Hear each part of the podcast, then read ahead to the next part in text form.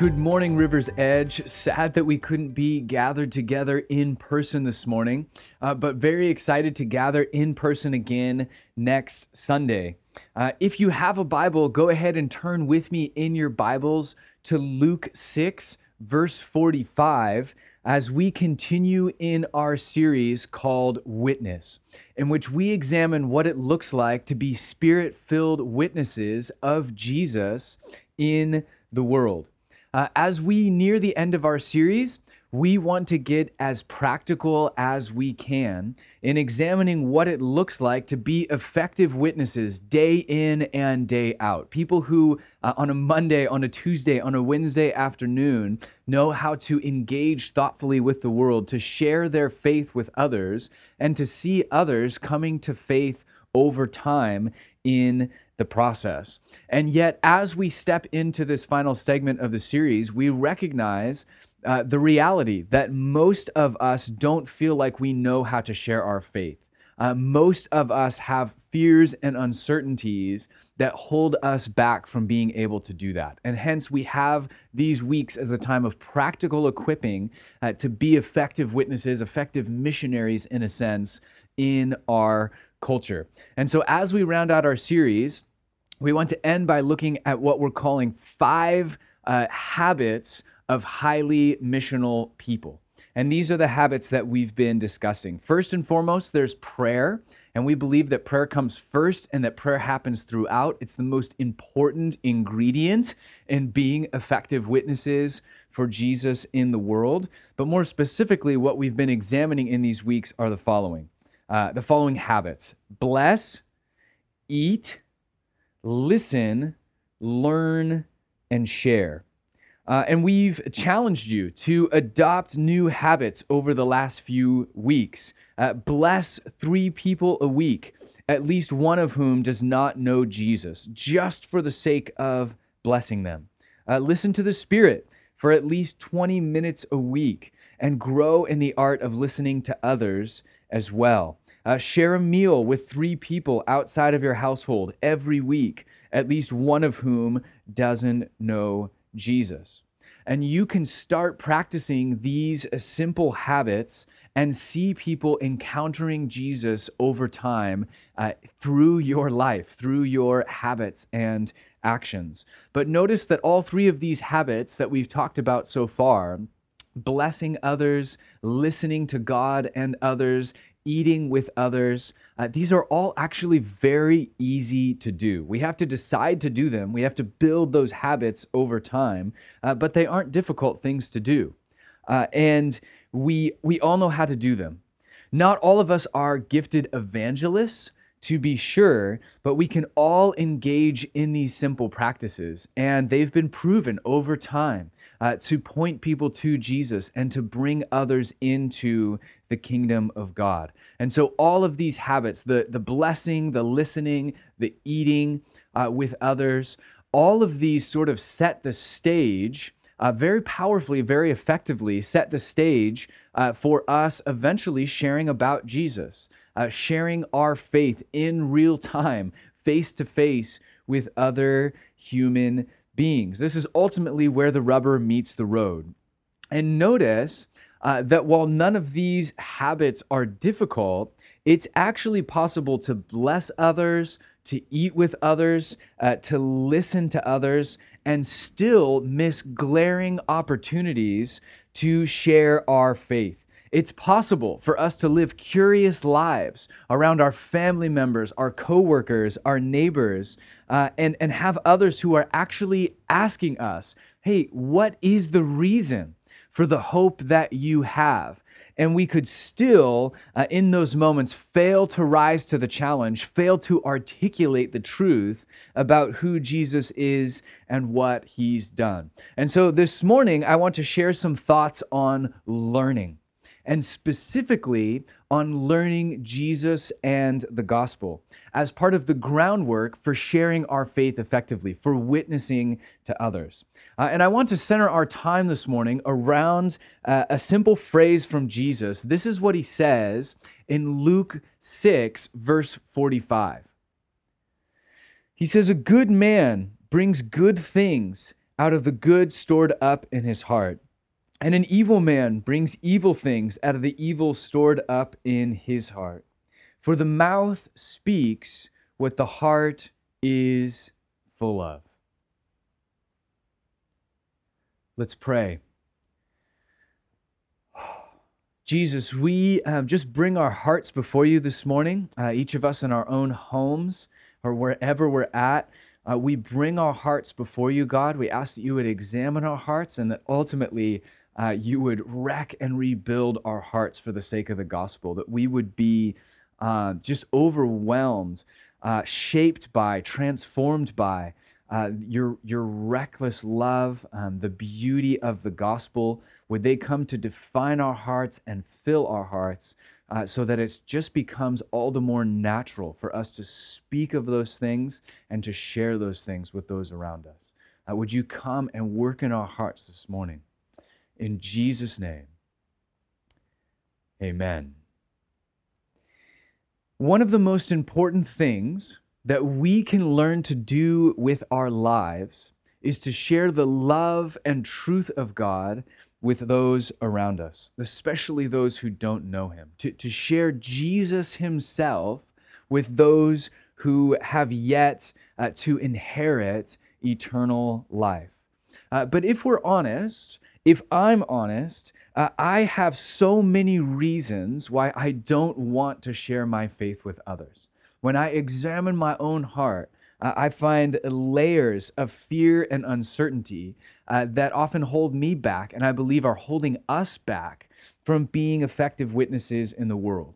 Uh, we are afraid of being rejected. Uh, we're afraid that we'll say the wrong thing or do the wrong thing when that time finally comes. We are uh, afraid that we might uh, do something that would actually push people away from Jesus uh, instead of bring them to Him. Uh, and and so if we're if we're honest, when those moments come, when it's time to actually uh, share who Jesus is with other people, most of us, if not all of us, have some form of a fear, hesitation, uncertainty in our hearts. Uh, we feel uh, inadequate or ill-equipped to share our faith with others. Uh, there's this massive gap I think, in most of our lives between all of this knowledge and experience that we have about Jesus and uh, the lost people around us.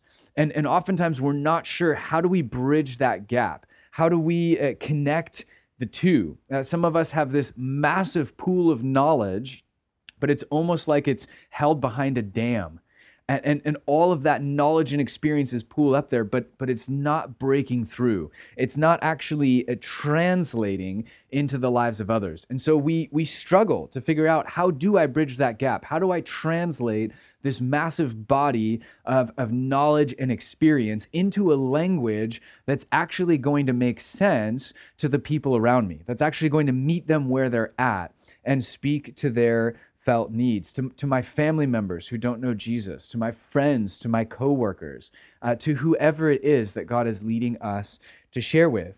Uh, and one of the keys, I believe, in bridging that gap, in uh, translating Jesus into the lives of others, is what's called gospel fluency. Uh, and gospel fluency is the learned ability to apply the gospel to the everyday stuff of life.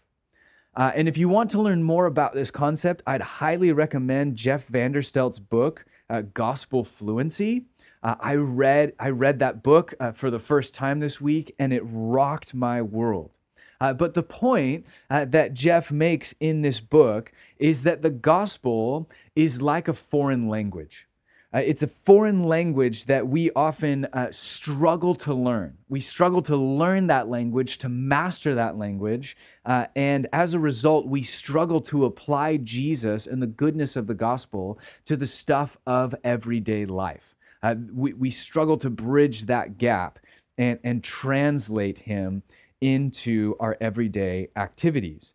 Uh, and, and then in in addition to that we often can walk around with sort of a shallow or one-dimensional version of the gospel and uh, it, that only adds to our struggle how do i apply the gospel to my life today to my neighbor's life uh, this afternoon we can struggle in these areas. Uh, and as a result, because we aren't gospel fluent, then we struggle to share him with others. Uh, we, we struggle to translate or to speak that language uh, to those around us in a way that's natural, in a way that is conversational.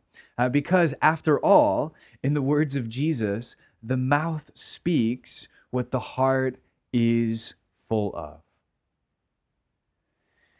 So, the first thing that we need to do in, in mastering this new language, uh, in becoming fluent speakers of the gospel, is that we need to learn to preach the gospel to ourselves. And, and what this entails, preaching the gospel to ourselves, means that we immerse ourselves in scripture. Uh, we immerse ourselves in the gospel accounts that speak of the life, death, burial, resurrection of Jesus, and we learn Jesus. Uh, we learn uh, and, and begin to understand he, here's what Jesus would do in this situation. Here's what Jesus would say in this conversation that I'm having right now. We begin to learn Jesus, and just as importantly, perhaps more importantly, we're actually learning to apply uh, the truth of the gospel to our own lives. We allow the truth of the gospel to transform us over time, to fill us up with the good things of God. Uh, we work our we work out uh, our salvation uh, with fear and trembling. We allow the truth of God to begin to permeate every area of our lives. Because at the end of the day, we will speak about the things that we love. And we will speak about what our heart is full of. And when it comes to uh, mastering this art, when it comes to applying the gospel first and foremost to our own lives, uh, there's a set of questions that I want to share with you that have been very helpful for me personally in, in applying the gospel to my own life and sort of working out my salvation uh, with fear and trembling, to use the language of Scripture. Uh, these are questions that have challenged me and help uh, transform me uh, in light of who God is. And these are the questions. Question number one Who is God? And, and we form a concept, hopefully a true and accurate concept of who God is. Uh, and, and we grow in our understanding, number two, then, of what God has done. From there, we're asking the question, Who am I in light of these things? And finally, we get to question four how should I live? And they go in this order. As, as every human being, in a sense, has to answer these questions. And it deeply, deeply shapes who you are and how you live. It's our belief in God, it's our faith in God that then shapes every other aspect of our lives. It's what I believe about God and what I believe about myself that then um, creates the life that I lead. It, it generates my thoughts, my feelings, my actions. Everything flows out of those beliefs. Uh, they give rise to our behavior, including our sinful behavior. Think about this all sin is the result of unbelief. That's shocking, but I believe that's true. All sin is the result of unbelief all of it. And so, as part of becoming gospel fluent, uh, we're, we're, learning to recognize and apply uh, the gospel to our own lives, to our own sin, to our own emotions. Uh, let me give you an example.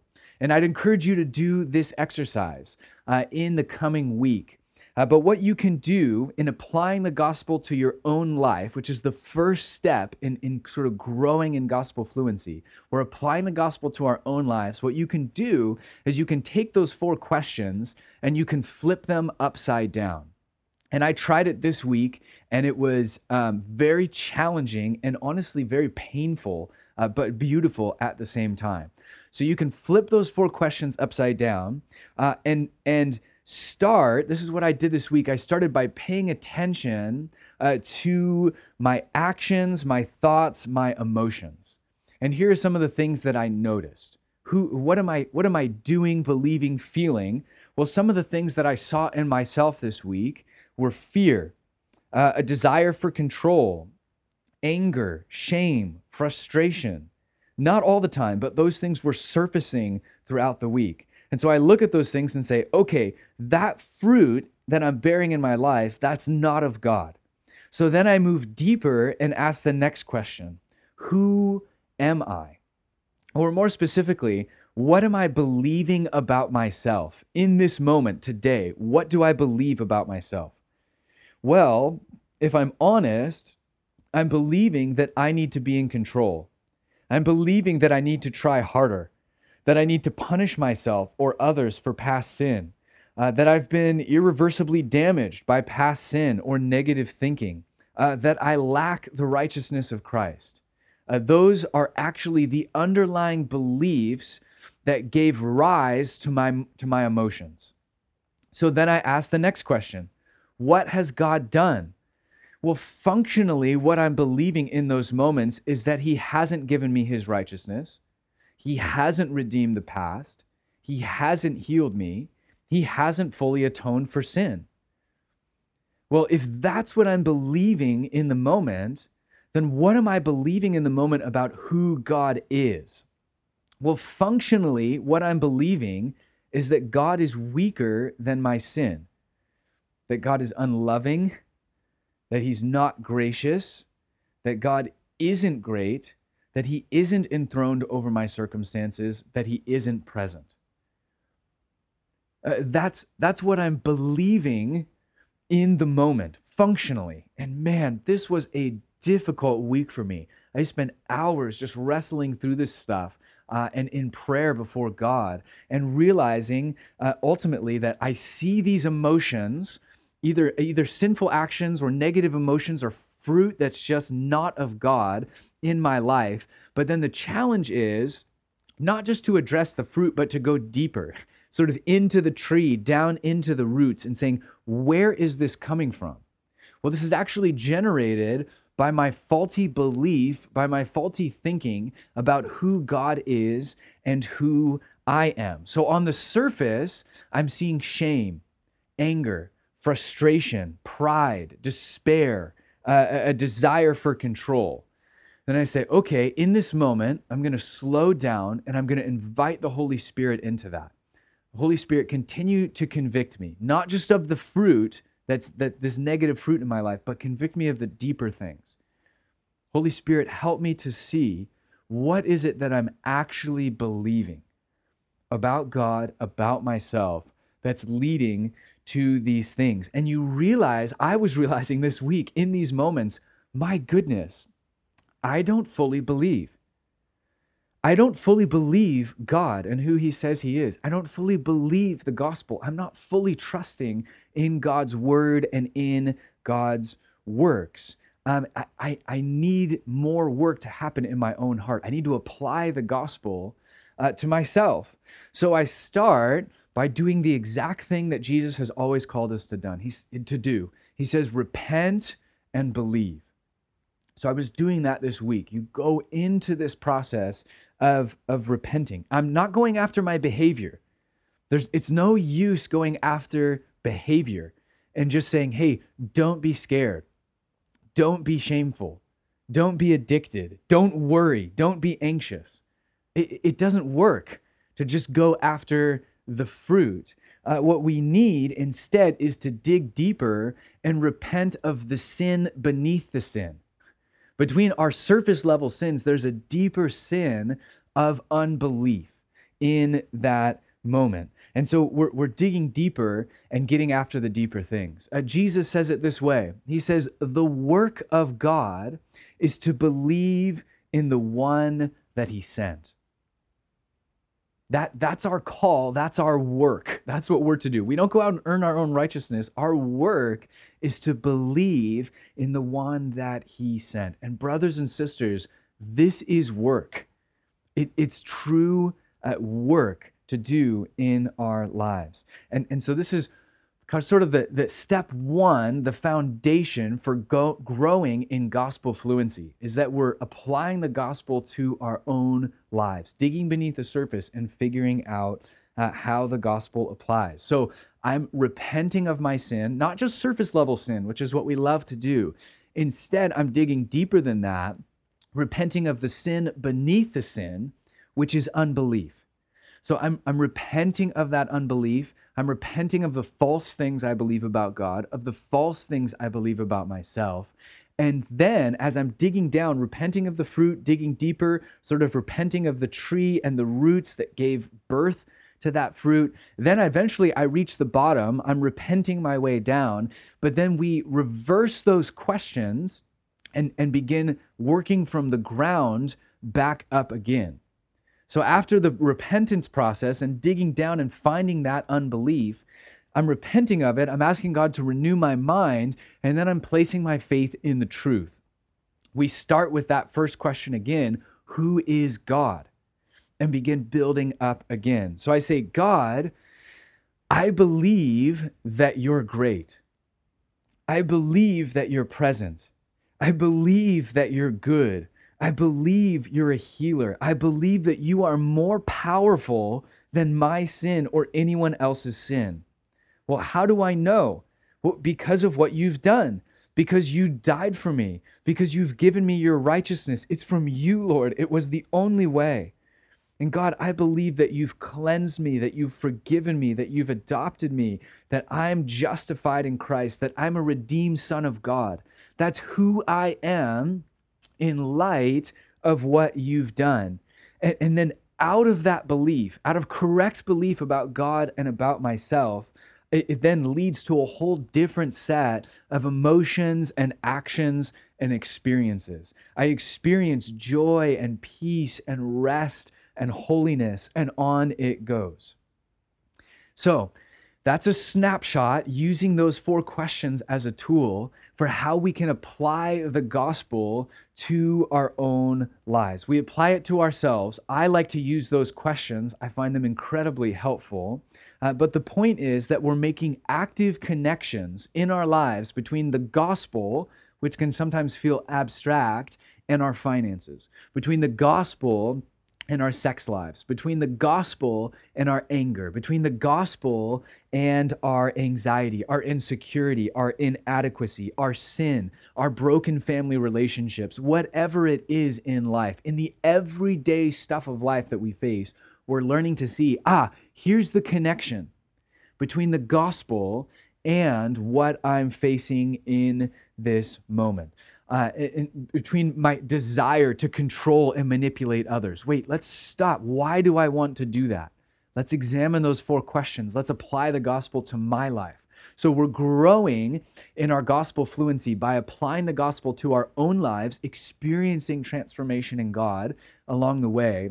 And then we move from there to the community of God we begin learning how to apply the gospel in the lives of uh, alongside uh, our spouses if you're married or our roommates uh, or our friends who know jesus and follow jesus uh, or our missional communities or the gathered community on a sunday or people that we're walking in tight-knit uh, discipleship relationships with. We're learning to apply the gospel in those arenas. We're learning to see the connection between the gospel and who Jesus is in every area of life. And as we're doing that, we're growing in our gospel fluency. We're growing in our ability to speak that foreign language and apply it conversationally in the day to day stuff of life. Uh, this is one of the habits of highly missional people, of effective witnesses in the world. So, to recap, we grow in gospel fluency by first and foremost reading the gospel accounts regularly. We're reading all of Scripture, but specifically the Gospels. I would encourage you to read something from the Gospels once a week. Uh, and that's part of this process of learning Jesus. We're learning Jesus, we're learning the gospel inside and out, understanding what Jesus would do or say, how he would act in any given situation, uh, understanding who he is and what he's done, and, and why that matters to this moment uh, that we're living. That's number one. Number two, coming out of that, we preach the gospel in its fullness uh, to ourselves and eventually to others. Uh, we grow in our gospel fluency in being able to speak the love and grace and truth of God uh, over someone's anxiety, over their financial concerns, uh, over their addiction, over uh, maybe what's going uh, wrong uh, in, in sort of the, the, the sexual sin that they're dealing with. Whatever it is, in their anger. It could go on and on. Their desire to control and manipulate. We're learning to see the connection between the gospel uh, and the stuff in our own lives, the stuff in uh, the lives of people following Jesus around us. Think about how you learn a new language.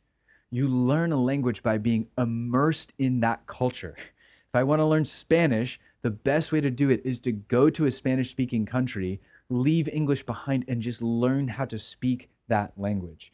Uh, that's where fluency happens when we're immersed in, in a gospel soaked, gospel centered culture. We can't just hear it from the front. It's not enough to hear someone else preach the gospel to us. We have to know it, we have to internalize it, we have to learn to speak it over ourselves and others. We love it, soak in it, apply it, rejoice uh, in it, and preach it to one another. We learn eventually to speak uh, and dream and think in this new language. Applying it to every area of life. And finally, we share. Uh, we listen for opportunities to share the gospel in relevant ways, conversationally, with other people who don't know Jesus. And we're ready to do this because we ourselves are growing in our fluency if the only uh, gospel or the only aspect of the gospel that we understand is that Jesus forgives us for our sin, then we can't do much with that. It's powerful, it's true, but we can't do a lot with that conversationally.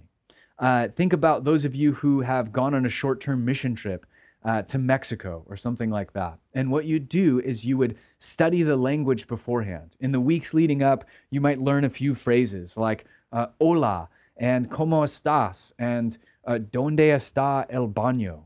And, and you learn these phrases and then you head down there and you start interacting with people. But as you do, the people in Mexico figure out pretty quickly that you aren't fluent in that language. You might know the first line of a conversation and the second, but you're stunted in that language. Uh, they realize really quickly, oh, you're not conversational, uh, you're, you're not fluent. And, and the sad thing is that sometimes we do the same thing with the gospel. We just take one aspect of the gospel and run off into the culture, uh, but, but we aren't fluent. We, we hit a ceiling. You can only get so far by saying, How are you?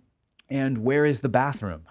Like eventually you hit a ceiling. You can't go any further conversationally. You can't engage with someone in a meaningful way. You aren't fluent. And that can happen with the gospel as well. We can we can come to this place where we want to share, but we aren't fluent. Uh, the, the gospel has to become a conversational thing that we can apply naturally in the moment. Uh, one of our neighbors, as an example, uh, just uh, recently uh, lost his mom. His dad had died a few years ago, and then his mom died. And he's on disability. He's living alone in the house, and he has these fears. Uh, he's, he has fears about death, uh, about his own death, which he feels is, is coming. Uh, he has fears about finances and provision. And uh, if I don't know how to speak the gospel fluently into his situation, then it won't be helpful for him because his felt need in this moment is not for forgiveness of sin if he even knows what that is or why he would need forgiveness. What he actually needs in this moment is someone who's conquered death. What he needs in this moment uh, is a father who won't die, who loves him, who is near, who promises to provide for him. But if I'm not gospel fluent, if I'm not listening to him, if I don't see what's actually happening in his life, then I miss the opportunity to share Jesus with him. I miss the opportunity to, to give him Jesus as the very real felt uh, solution to his felt need. Can I recognize his need? Am I listening to my neighbor? Can I speak the gospel fluently, conversationally, into his felt need? One of our other neighbors at the moment uh, is struggling with cancer, who recently was diagnosed with that. Uh, and, and, the neighbor next to him uh, is 90 uh, and, and 90 years old. She doesn't have a lot of years left to live. And our neighbor on the other side uh, lives alone uh, and, and is beginning to age and is wrestling constantly with loneliness, being cooped up in the house all by herself. And, and as uh, we grow in relationship with our neighbors, they begin to pour out their heart to us uh, about the loss of a loved one, about cancer, about reaching the end of their life, about the, uh, the, the, devastating loneliness that they're wrestling with on a day to day basis. And if the only thing that I have to say in return is, don't worry, Jesus forgives you of your sin, that, that, that's not helpful to them. Donde está el baño? Like, I'm, I'm, I'm not actually speaking into their felt need. I'm not actually engaging in conversation with them. What they need right now is someone who has conquered death. What they need right now is, is someone who promises a resurrection body uh, that, that is immune to disease and cancer and death and eternal life on the other side of a life threatening illness. Uh, what they need right now is someone who, who they know is going to be with them through every moment in every stage of life, who will never leave them, who will never forsake them. And so the question is for me and my wife and our family, are we going to be gospel fluent? Can we recognize the way that Jesus is good news to them right now in the midst of what they're dealing with? If I'm not speaking fluently, then I'm going to miss those opportunities. I'm going to speak a Jesus uh, into a need that they aren't feeling. I'm going to be answering questions that they're not asking. And so instead, we bless those around us, we eat with those around us, we grow in relationship with those around us, we listen to those around us. And as we're listening, the Spirit is going to stir in us moments where we can be gospel fluent. We listen and we listen and we listen and we discern Holy Spirit, what do they need right now? Where do they need to hear the good news of Jesus? How is Jesus good news to them right now in the midst of what they're going through? If we can do that moment by moment, day by day, we will be spirit empowered witnesses of Jesus in the world. We will speak the truth of Jesus to the reality of the circumstances around us. And we will see people come to know uh, and come to a saving faith, to a saving knowledge of Jesus along the way. Let's pray.